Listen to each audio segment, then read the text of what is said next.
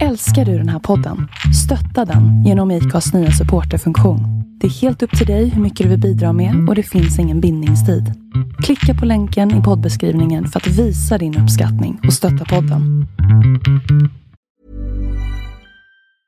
Burrow is a furniture company known for timeless design and thoughtful construction and free shipping, and that extends to their outdoor collection.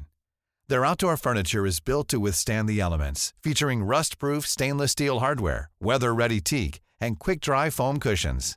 For Memorial Day, get 15% off your Burrow purchase at burrow.com slash ACAST and up to 25% off outdoor. That's up to 25% off outdoor furniture at burrow.com slash ACAST. Hej! Innan avsnittet börjar så vill jag bara hoppa in här och säga att nu när jag väl har klippt ihop hela avsnittet och allting är färdigt så märker jag att jag uttalar vissa efternamn fel och även vissa platser. Och även några detaljer som jag säger är också felaktiga. Så att jag kommer rätta dem och skriva om dem i beskrivningen så att ni får rätt information där. Sen vill jag också bara säga att när jag skulle kolla Netflix Eh, så dök det upp på första sidan Conversations with a Killer, the John Wayne Gacy tapes. Och jag började kolla på den och även då insåg jag att ja, jag uttalar vissa, vissa platser och vissa efternamn fel och även några detaljer är lite annorlunda så att kolla gärna den om ni har Netflix såklart. Så kolla gärna den dokumentären så får ni allting rätt och den är även väldigt, väldigt bra så att jag rekommenderar verkligen att ni kollar på den. Men jag rättar som sagt det som jag har sagt fel och skriver det i beskrivningen och skulle det vara något annat så får ni jättegärna mejla så hoppas jag att ni gillar avsnittet. Tack! Innehållet i det här avsnittet är baserat på information från nätet och vissa detaljer kan vara obekräftade. I avsnittet kommer jag även beröra känsliga ämnen som misshandel och sexuellt ofredande av barn. Jag vill härmed varna känsliga lyssnare för våldsamt och grafiskt innehåll.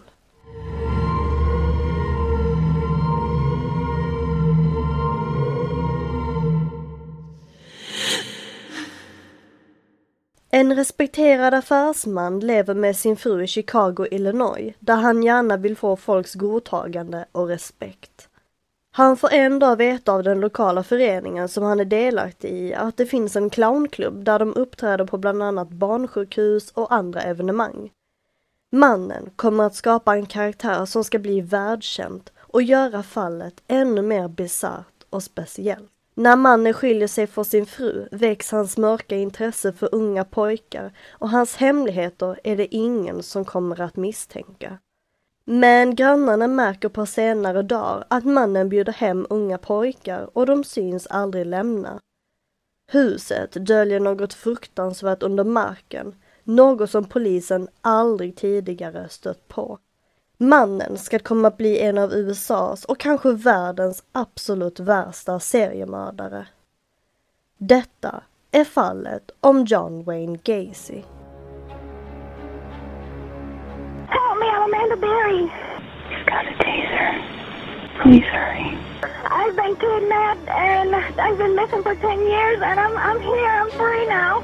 Oh, God. He's gonna jump in front of the car. No, Brian! Stop! Wait, hurry up! He's killing my girlfriend! He ripped her face off! Stop! Stop! Stop! She's dead! No, Brian, you're gonna get hurt, please! Oh, shit, I woke him up.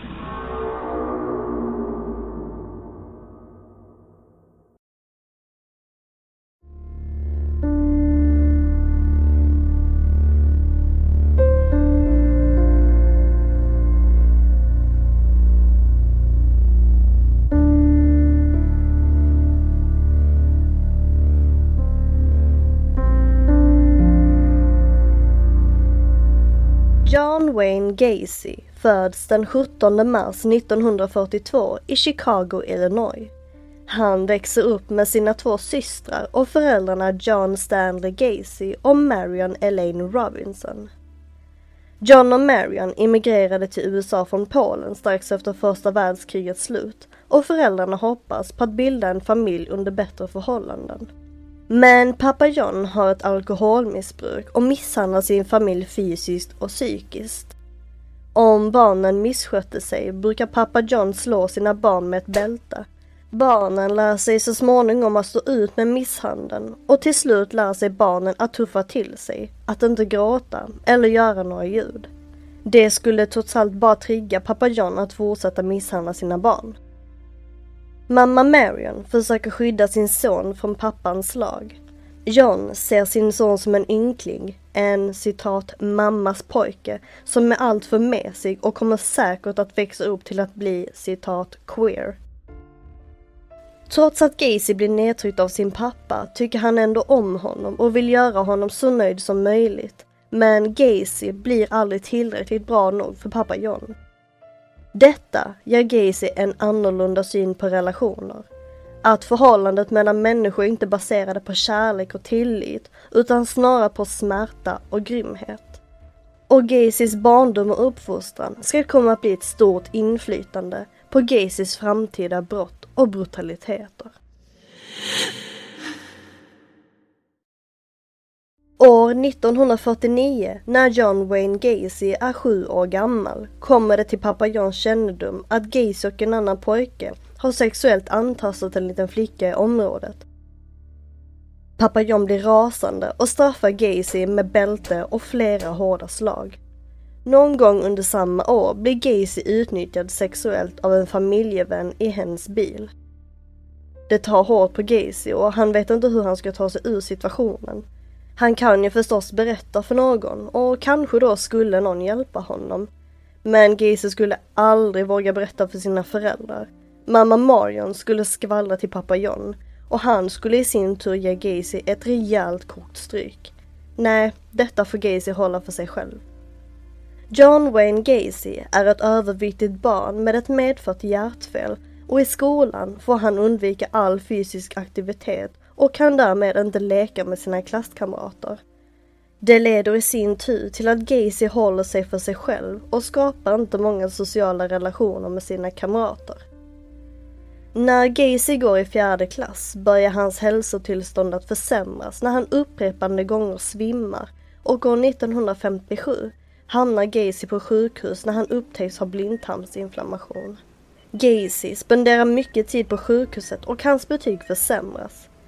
Pappa John ser det hela som en bluff, att det är ett sätt för Gacy att försöka få sympati från vänner och familj.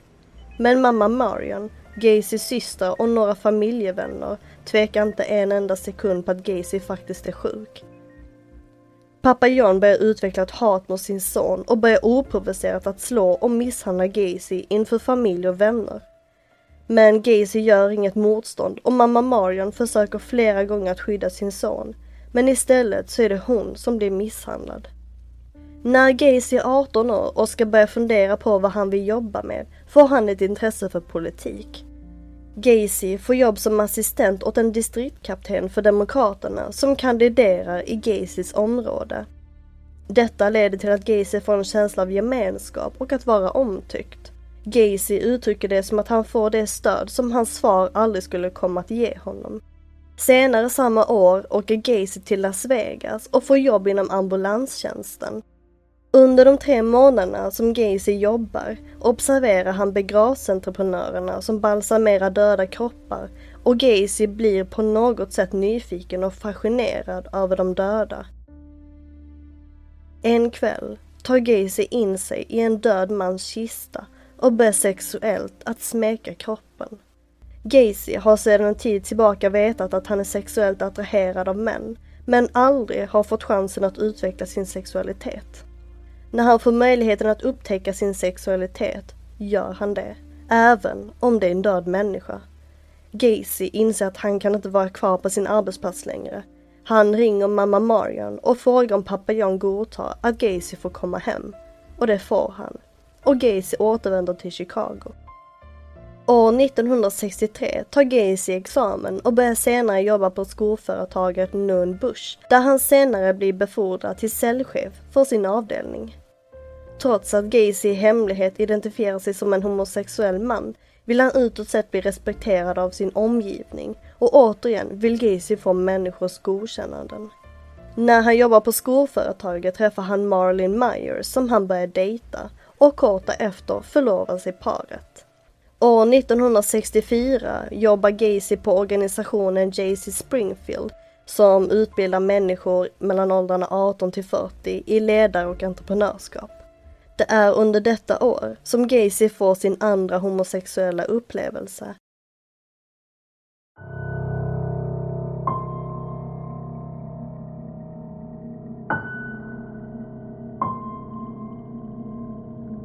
Det är när en kollega bjuder Gacy på några drinkar hemma hos honom. De två dricker och blir snabbt berusade.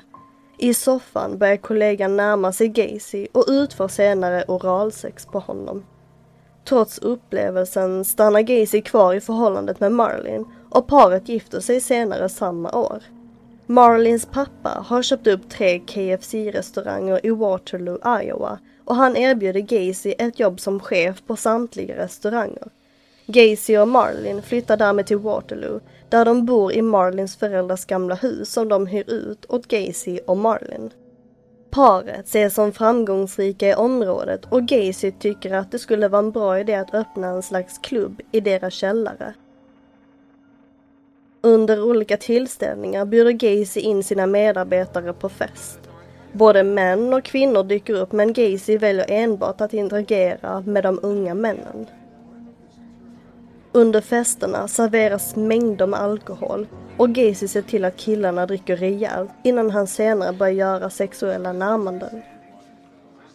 Gacy hade planerat att om killarna skulle avvisa honom skulle han säga att det hela bara var på skoj. Eller så skulle han säga att det var ett slags moraltest.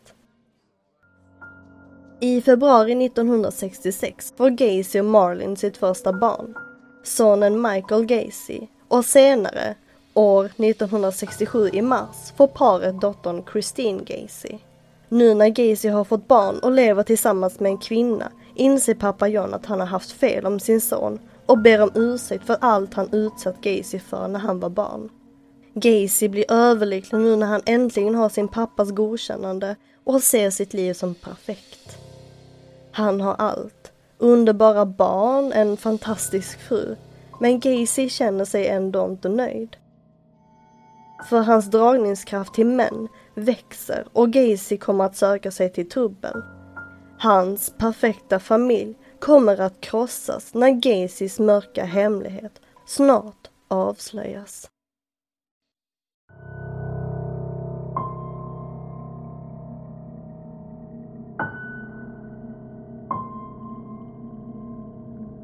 Gacys stora engagemang i Jaycees Waterloo gör att han får en ännu mer betydande roll i organisationen. År 1967 klättrar han upp till ledningen och jobbar tillsammans med styrelsen. Samma år får Gacy ett intresse för 15-årige Donald Voorhees, sonen till en annan Jaycees medlem. En kväll bjuder Gacy hem Donald för att de ska se på citat heterosexuella porrfilmer. Donald accepterar inbjudan och han och Gacy går ner till källaren där de båda börjar dricka alkohol. Någon gång under filmen, när Gacy märker att Donald är berusad, börjar Gacy att sexuellt närma sig honom. Donald försöker stöta bort Gacy, men han säger då till Donald att citat man måste ha sex med en man först innan man kan ha sex med en kvinna. Och Gacy överfaller Donald. Under de kommande månaderna fortsätter Gacy i smyg att sexuellt utnyttja unga pojkar. Både killar från Jaycees föreningen men även utomstående pojkar som Gacy hittat för att utföra ett citat homosexuellt experiment i forskningssyfte. Gacy betalar pojkarna cirka 50 dollar för att utföra sexuella handlingar. I mars 1968 tar Donald Voorhees mor till sig att berätta för sin far om Gacys övergrepp. Pappa Voorhees tvekar inte en sekund på att ringa polisen och en utredning inleds. Men Gacy förnekar allt och menar att anklagelserna har ett politiskt syfte. För Voorhees hade motsatt sig till att Gacy skulle utnämnas som Iowa Jaycees president. Flera andra i föreningen tror på Gacys historia och de stöttar honom. Men senare samma år åtalas Gacy för sodomi. Med andra ord avvikande sexualitet som på gamla dagar menar att man hade ett sexuellt intresse för exempelvis djur eller människor av samma kön. Den 12 september 1968 genomgår Gacy en psykiatrisk undersökning och diagnostiseras senare med antisocial personlighetsstörning och läkare menar att Gacy är mentalt stabil för att delta i en rättegång. I november 1968 erkänner Gacy sig skyldig för övergreppet på Donald Voorhees, men förnekar sin inblandning i övergreppet på andra pojkar. Gacy döms till 10 års fängelse och samma dag ansöker Marlin om skilsmässa som färdigställs den 18 september 1969 och Gacy får aldrig mer se sin fru eller sina barn. Samma år ansöker Gacy om villkorlig frigivning men nekas. Senare samma år dör Gacys pappa och de intagna bevittnar Gacy som faller ihop och storgråter. Gacy ansöker då om permission för att gå på sin pappas begravning men även det avslås och Gacy får därmed inget avslut. Den 18 juni 1970 beviljas Gacy villkorlig frigivning efter att ha tjänat 18 månader av sitt 10-åriga straff för gott beteende. Gacy bestämmer sig då för att flytta tillbaka till Chicago och bo med sin mamma. Flytten tillbaka till Chicago ska komma att bli starten på Gacys nya liv som en av världens värsta seriemördare.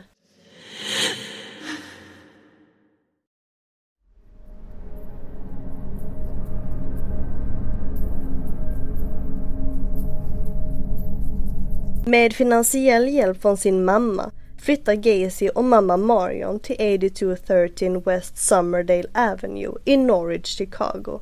I området blir Gacy snabbt omtyckt av sina grannar. Han är hjälpsam, lånar ut verktyg och plogar snö i området för att vara trevlig. Gacy håller även i årliga sommarfester där hundratals personer deltar, bland annat politiker. Det verkar som att livet har vänt för Gacy. År 1971 startar Gacy en byggverksamhet på deltid men som senare övergår till heltid och Gacy trivs med sitt nya företag. I företaget anställer han många unga män som han gärna lägger extra blickar på. Samma år i augusti gifter Gacy om sig med sin high school-kärlek Carol Hoff och mamma Marlon flyttar därmed ut. Men äktenskapet håller inte så länge. Gacy säger till Carol att han är bisexuell och på mors dag, efter att Carol och Gacy haft sex, säger Gacy till sin fru att citat, det här är sista gången som vi har sex. Kort efter observerar Carol att Gacy bjuder in unga pojkar till garaget och hittar senare pornografi, plånböcker och identitetskort av unga pojkar i garaget. Gacy börjar långsamt distansera sig mer från Carol. Han är ute sent på kvällarna och skyller på hans jobb men Carol vet att någonting är fel. I mars 1976 skiljer sig Gacy och Carol och nu är det bara Gacy som bor kvar i huset, fri att göra vad han vill.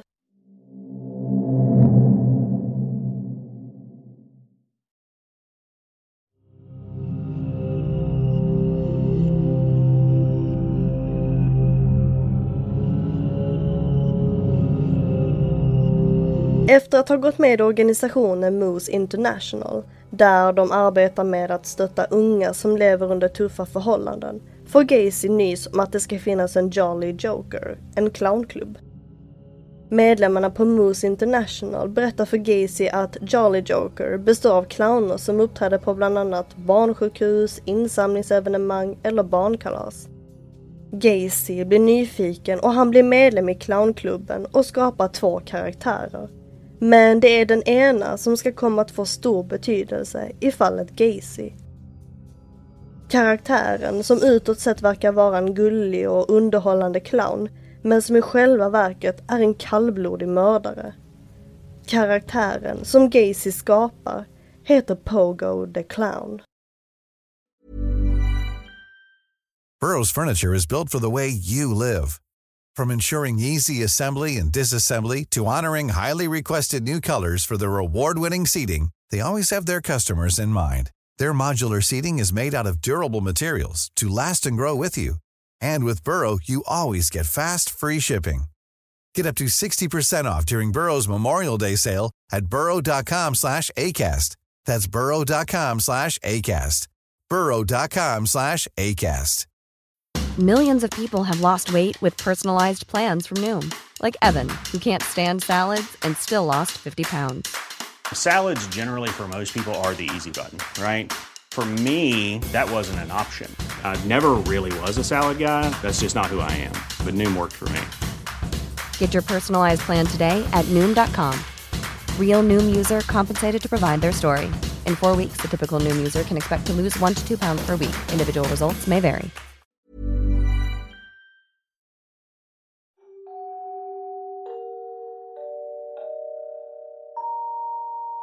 Gacy uppträdde som pogo under många tillställningar och han känner att han kommer närmare sin barndom genom pogo. Gacy känner sig bekväm bakom pogo och han känner att han kan komma undan med nästan vad som helst. För han är ju en clown. Ingen skulle kunna misstro en clown. Eller? I augusti 1976 flyttar 18-årige David Cram som Gacy anställd på byggföretaget in hos Gacy. Men han ska inte bo där särskilt länge för en kväll bjuder Gacy David på drinkar och klär ut sig till Pogo för att våldta honom.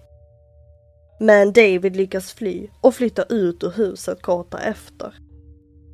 Därefter flyttar 18-årige Michael Rossi in hos Gacy och även han är anställd på byggfirman. Michael hjälper Gacy på olika tillställningar och klär ut sig som Gacys andra clownkaraktär, Patches the Clown. Men april 1977 flyttar Michael ut och Gacy blir ensam. Precis som tidigare fortsätter Gacy att bjuda hem unga pojkar för att dricka drinkar och kolla på porrfilm. Någon gång under filmerna är Gacy plötsligt utklädd till pogo och tar fram handbojor. Han visar dem för pojkarna och säger att han ska utföra ett clowntryck. Förvirrat stirrar killarna på Gacy eller pogo, och innan de hinner tänka slänger Gacy ner sina offer på golvet och försöker binda fast dem med handbojorna bakom ryggen och våldtar de unga pojkarna. Många av dessa pojkar hinner eller kan inte göra motstånd och de kommer aldrig ut från huset levande. Gacy använder liknande metoder för alla sina offer. Efter att han har fängslat dem torterar han pojkarna och sexuellt förgriper sig på dem. Om ni vill skippa kommande del som innehåller sexuella detaljer så finns det en timestamp i beskrivningen så ni kan spola till den tiden och hoppa över kommande del.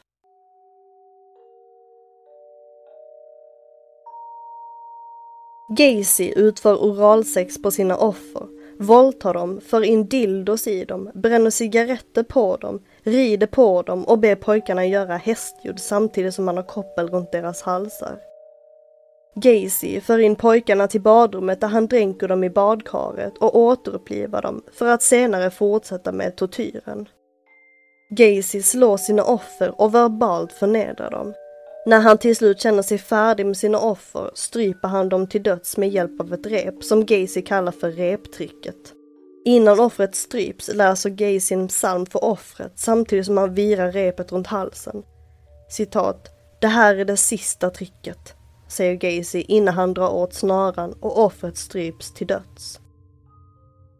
Efteråt förvarar han deras kroppar under sängen i 24 timmar för att senare begrava dem under huset. Och nu ska vi titta närmare på några av Gacys offer.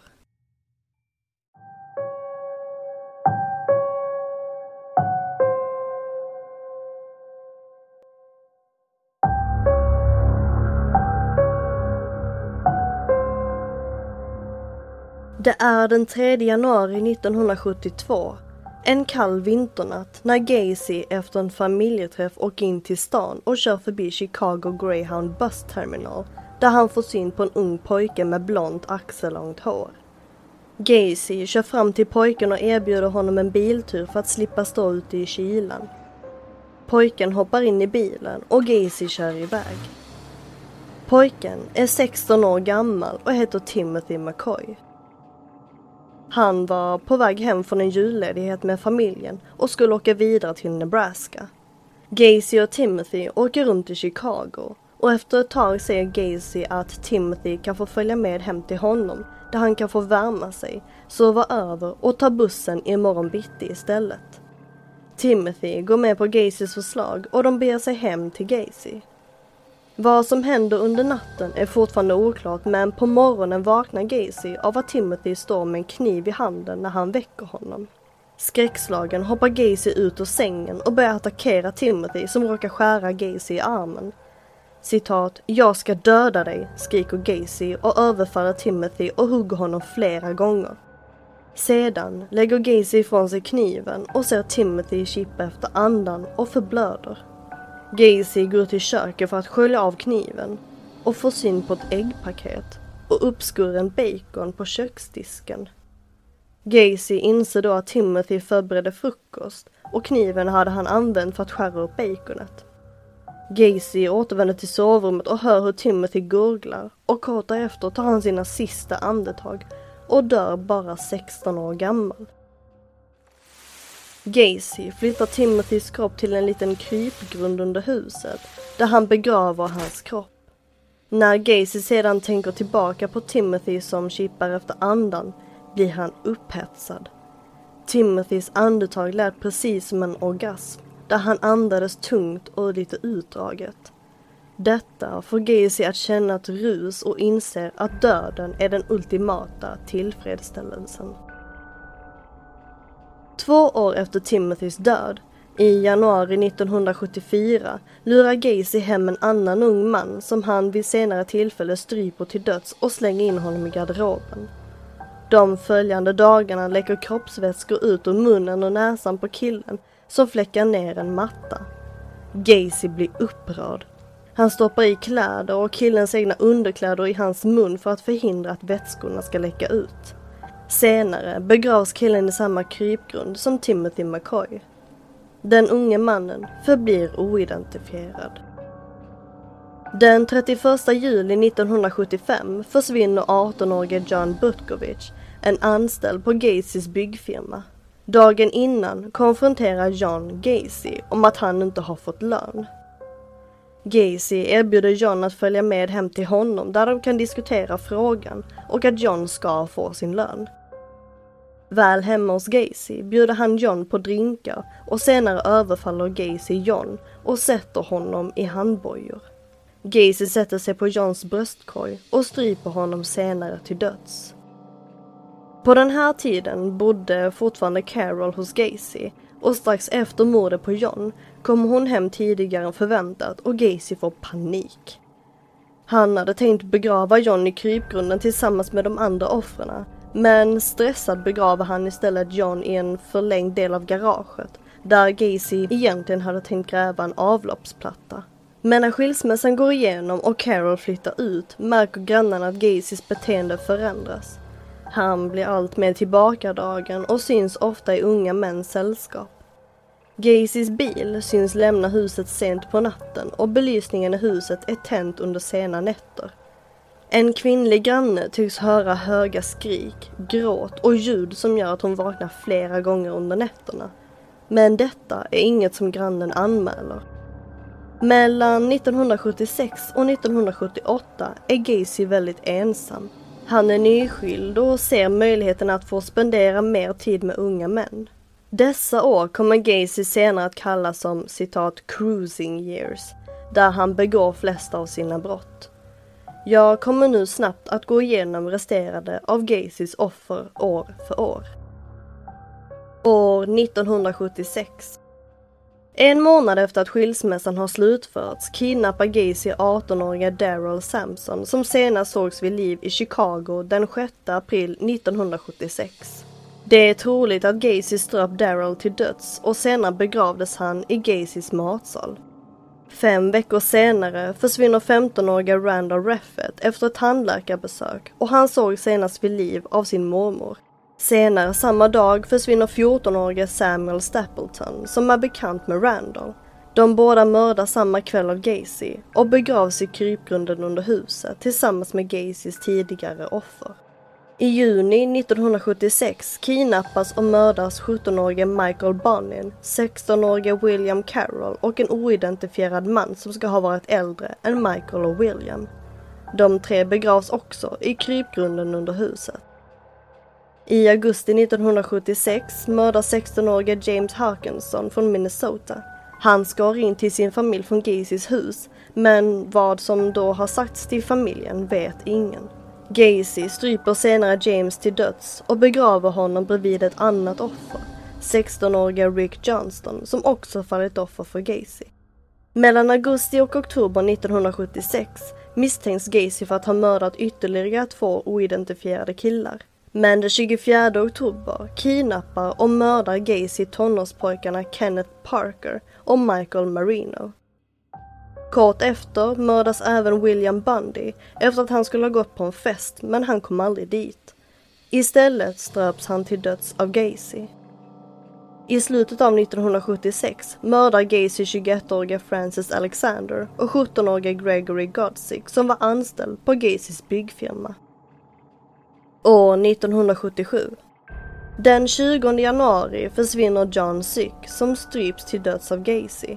I mars försvinner 20-årige John Prestige efter att han har lämnat en restaurang i stan. Han mördas av Gacy och begravs i krypgrunden, liggandes ovanför Francis Alexander. Någon gång efter mordet på John ska Gacy ha mördat en oidentifierad man någon gång under senvåren eller början på sommaren. Den 5 juli kidnappas och mördas 19-årige Matthew Bowman i slutet av 1977 ska Gacy ha mördat ytterligare sex män mellan åldrarna 16 till 21. Det första offret är 18-årige Robert Gilroy som var son till en polisofficerare i området. I september ska Gacy ha rest till Pennsylvania för att kolla på ett byggprojekt och polisen misstänker efter kartläggning av några mord att Gacy kan ha haft medhjälpare i några av morden när Gacy varit bortrest. Kanske David Crum eller Michael Rossi som bodde med Gacy under tiden för några mord. Tio dagar efter Gilroy senast sågs vid liv försvinner den före detta marinsoldaten, 19-årige John Mowry, som stryps till döds och begravs i krypgrunden under Gacys sovrum. Under oktober kidnappas och mördas 21-åriga Russell Nelson från Minnesota och 16-åriga Robert Winch i november försvinner och mördas 20-åriga Tommy Bowling.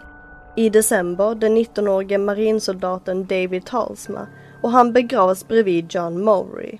Det sista brottet som sker år 1977 är på den 19-årige studenten Robert Donnelly som försvann på en busshållplats under pistolhot av Gacy. Robert torterades och våldtogs brutalt av Gacy men lyckades till slut fly. Robert kommer senare att vittna mot Gacy i kommande rättegång. År 1978.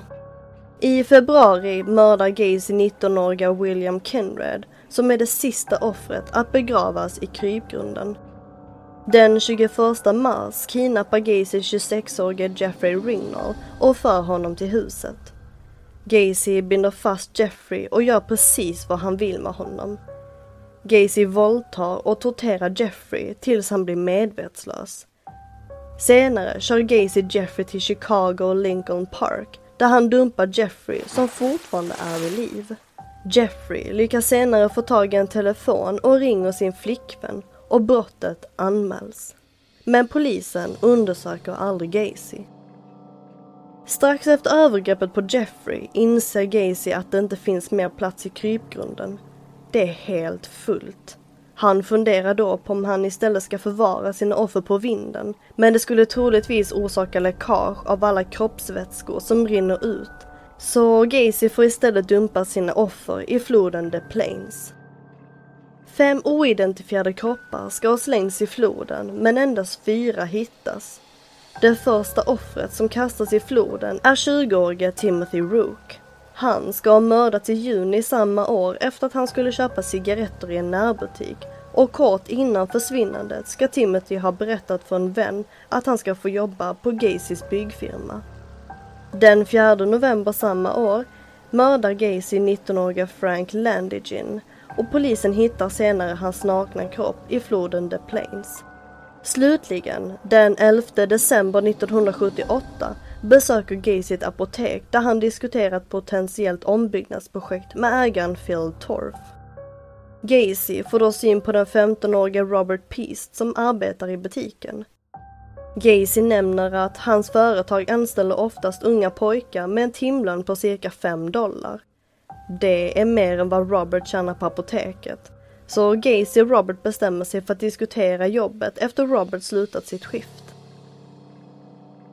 Runt 21.00 kör Roberts mamma upp bredvid butiken och ska hämta sin son för att fira hennes födelsedag. Men Robert ber mamman att åka hem, för han ska diskutera ett jobb med en entreprenör. Robert lovar att komma hem så fort som möjligt och han syns lämna apoteket strax efter 21.00. Detta är sista gången som Robert Peast syns i livet och hans försvinnande ska leda till ett avslut på Gacys fasansfulla brott. När Robert är hemma hos Gacy får han frågan om han skulle göra vad som helst för rätt pris. Robert svarar då att han jobbar gärna hårt, men Gacy vill utmana honom. Istället säger Gacy att om man ska tjäna bra med pengar måste man busa lite. När Gacy gör sina närmanden mot Robert avvisar han honom. Gacy tar då fram handbojorna och säger att han ska våldta Robert. Gacy börjar tortera Robert som skriker och gråter på golvet. När Gacy senare känner sig färdig med Robert stryper han honom och lämnar Robert att dö.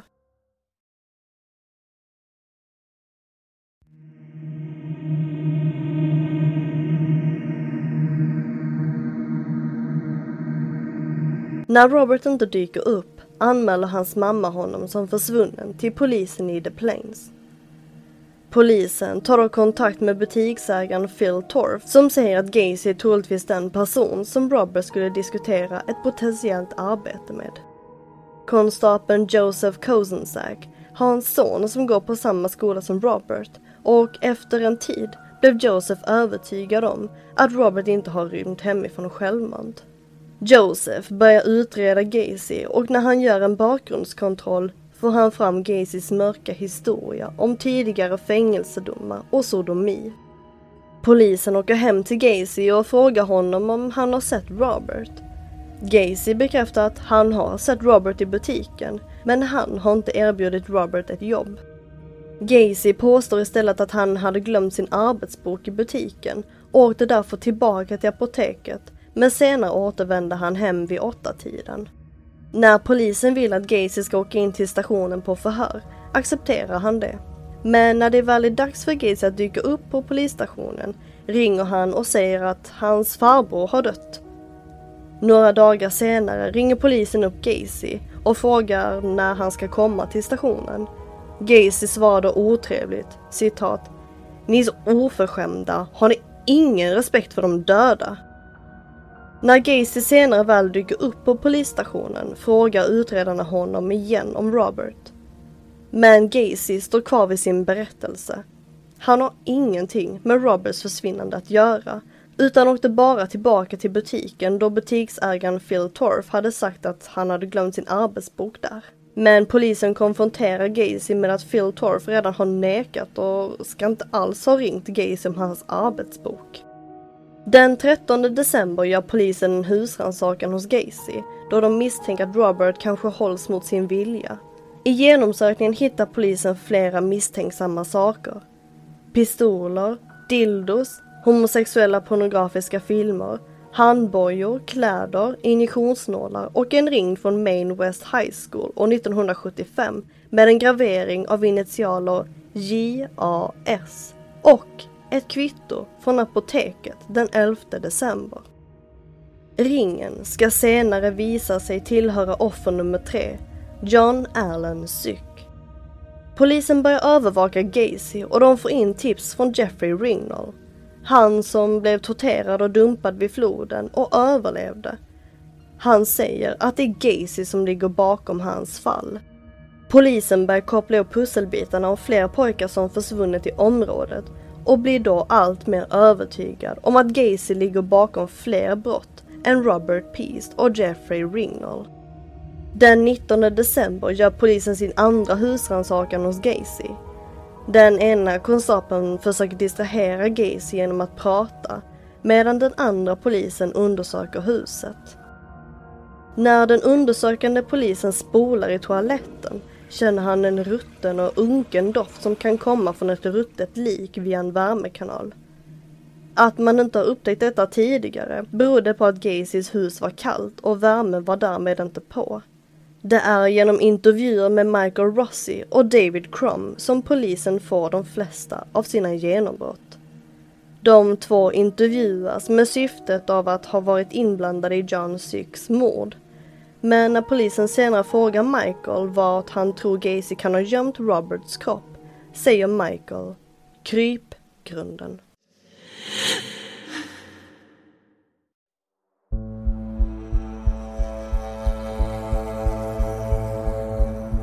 En berusad Gacy besöker sin advokat Sam Amarants kontor för att diskutera en sak.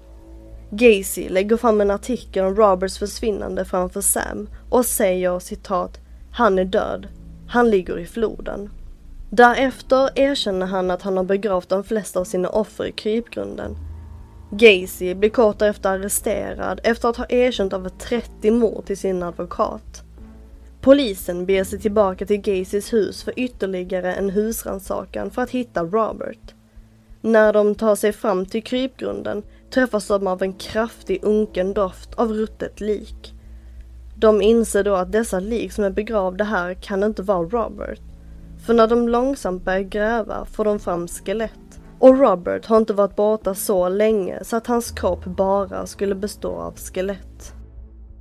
Gacy ritar en bild på krypgrunden och vart han har begravt sina offer. När polisen anländer och börjar gräva hittas totalt 26 offer begravda under Gacys hus och fyra hittas i The Plains-floden.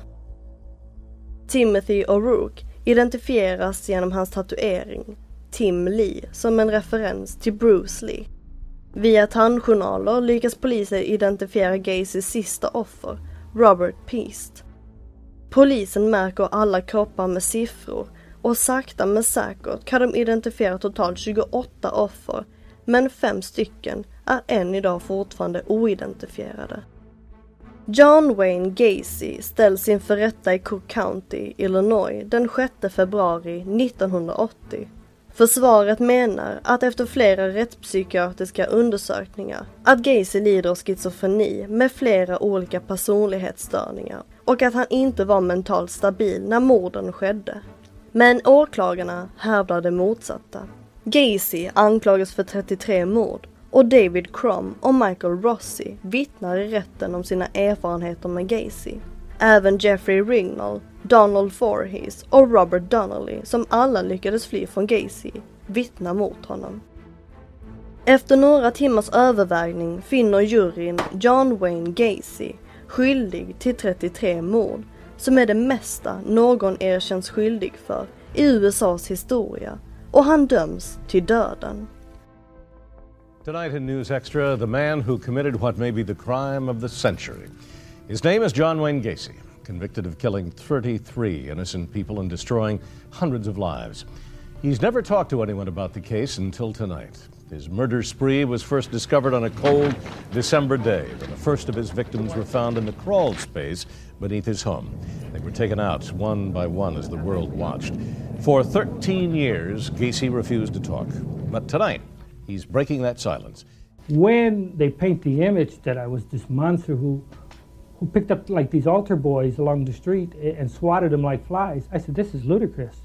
But the jury didn't find it ludicrous. After barely two hours' deliberation, its verdict was murder by Gacy 33 times. But if you listen carefully, you catch him slipping up. About John Bukovic, for instance, his second victim. What happened to, uh, what, what happened in the Bukovic case? Where was he picked up and uh, how did he get to the house and what happened with him? I don't want to go in. I don't want to go into the other. Uh, the five that I know about. Just take it that I didn't. Uh, is not one that I killed, so I don't know nothing about him. The, the, little bit that I know about him is that he was an employee of mine. See, when you, when you look about this, this recall business, and and I'm not a prosecutor, John, but you just I know said you're not. Bukovic Wait a minute. Is, is not one that you killed. which suggests that maybe Oh. in fact there were others that you did kill. I mean, I'm not. Okay, I'm, so, I'm sorry if I led you to believe. No, strike it then. That is wrong. Many times during our interview, he tried to portray himself as a good guy, an ethical, hard-working family man. Here's how he describes himself as a father. Loving and caring. I I've always uh, looked after my children, even now. What kind of values do you remember imparting to them? The kind of were of you strict? Were you strict with them too? No, not as no, not as strict as no. A lot of things that my dad did, I, I refuse to do because I, I don't see. I don't believe in hitting, hitting children. I don't believe in, in uh, spoiling a child either. My my values are, su- are crazy, such that if you give enough You- love to children, you're accused of murdering 33 kids, and you say you didn't believe in hitting. I mean, well, anybody that know, you see, first of all, you're basing you're basing this garbage on what you've heard of me. and what the jury said, and what the courts of appeal have said. And the prosecutor who put him in jail says Gacy is a ruthless and sadistic killing machine. Datumet för avrättningen är satt till den 2 juni 1980. Men Gacys avrättning sker inte förrän den 14 maj 1994. Han avrättas genom dödlig injektion på Stateville Correction Center i Crest Hill, Illinois.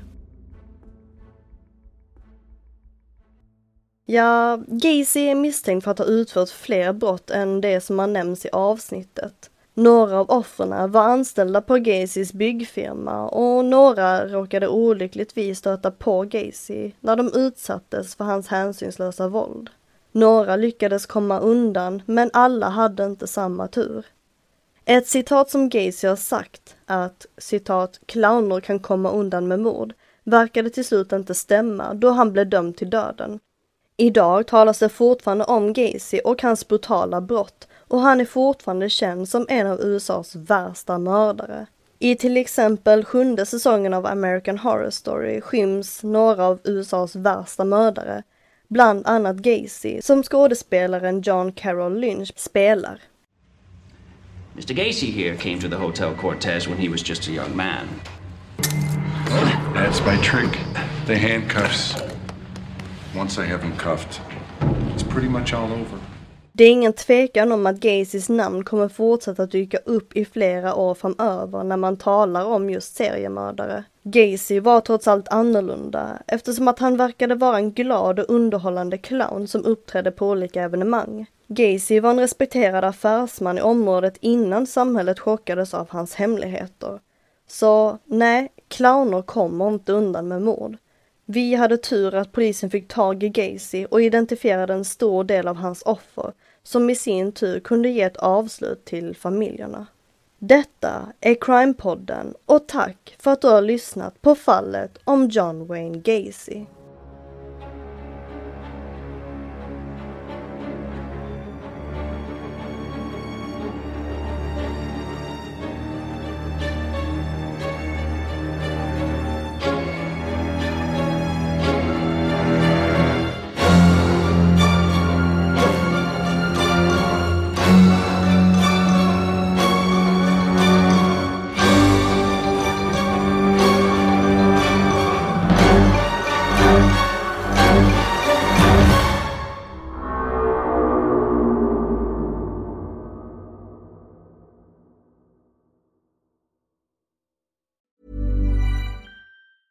Planning for your next trip?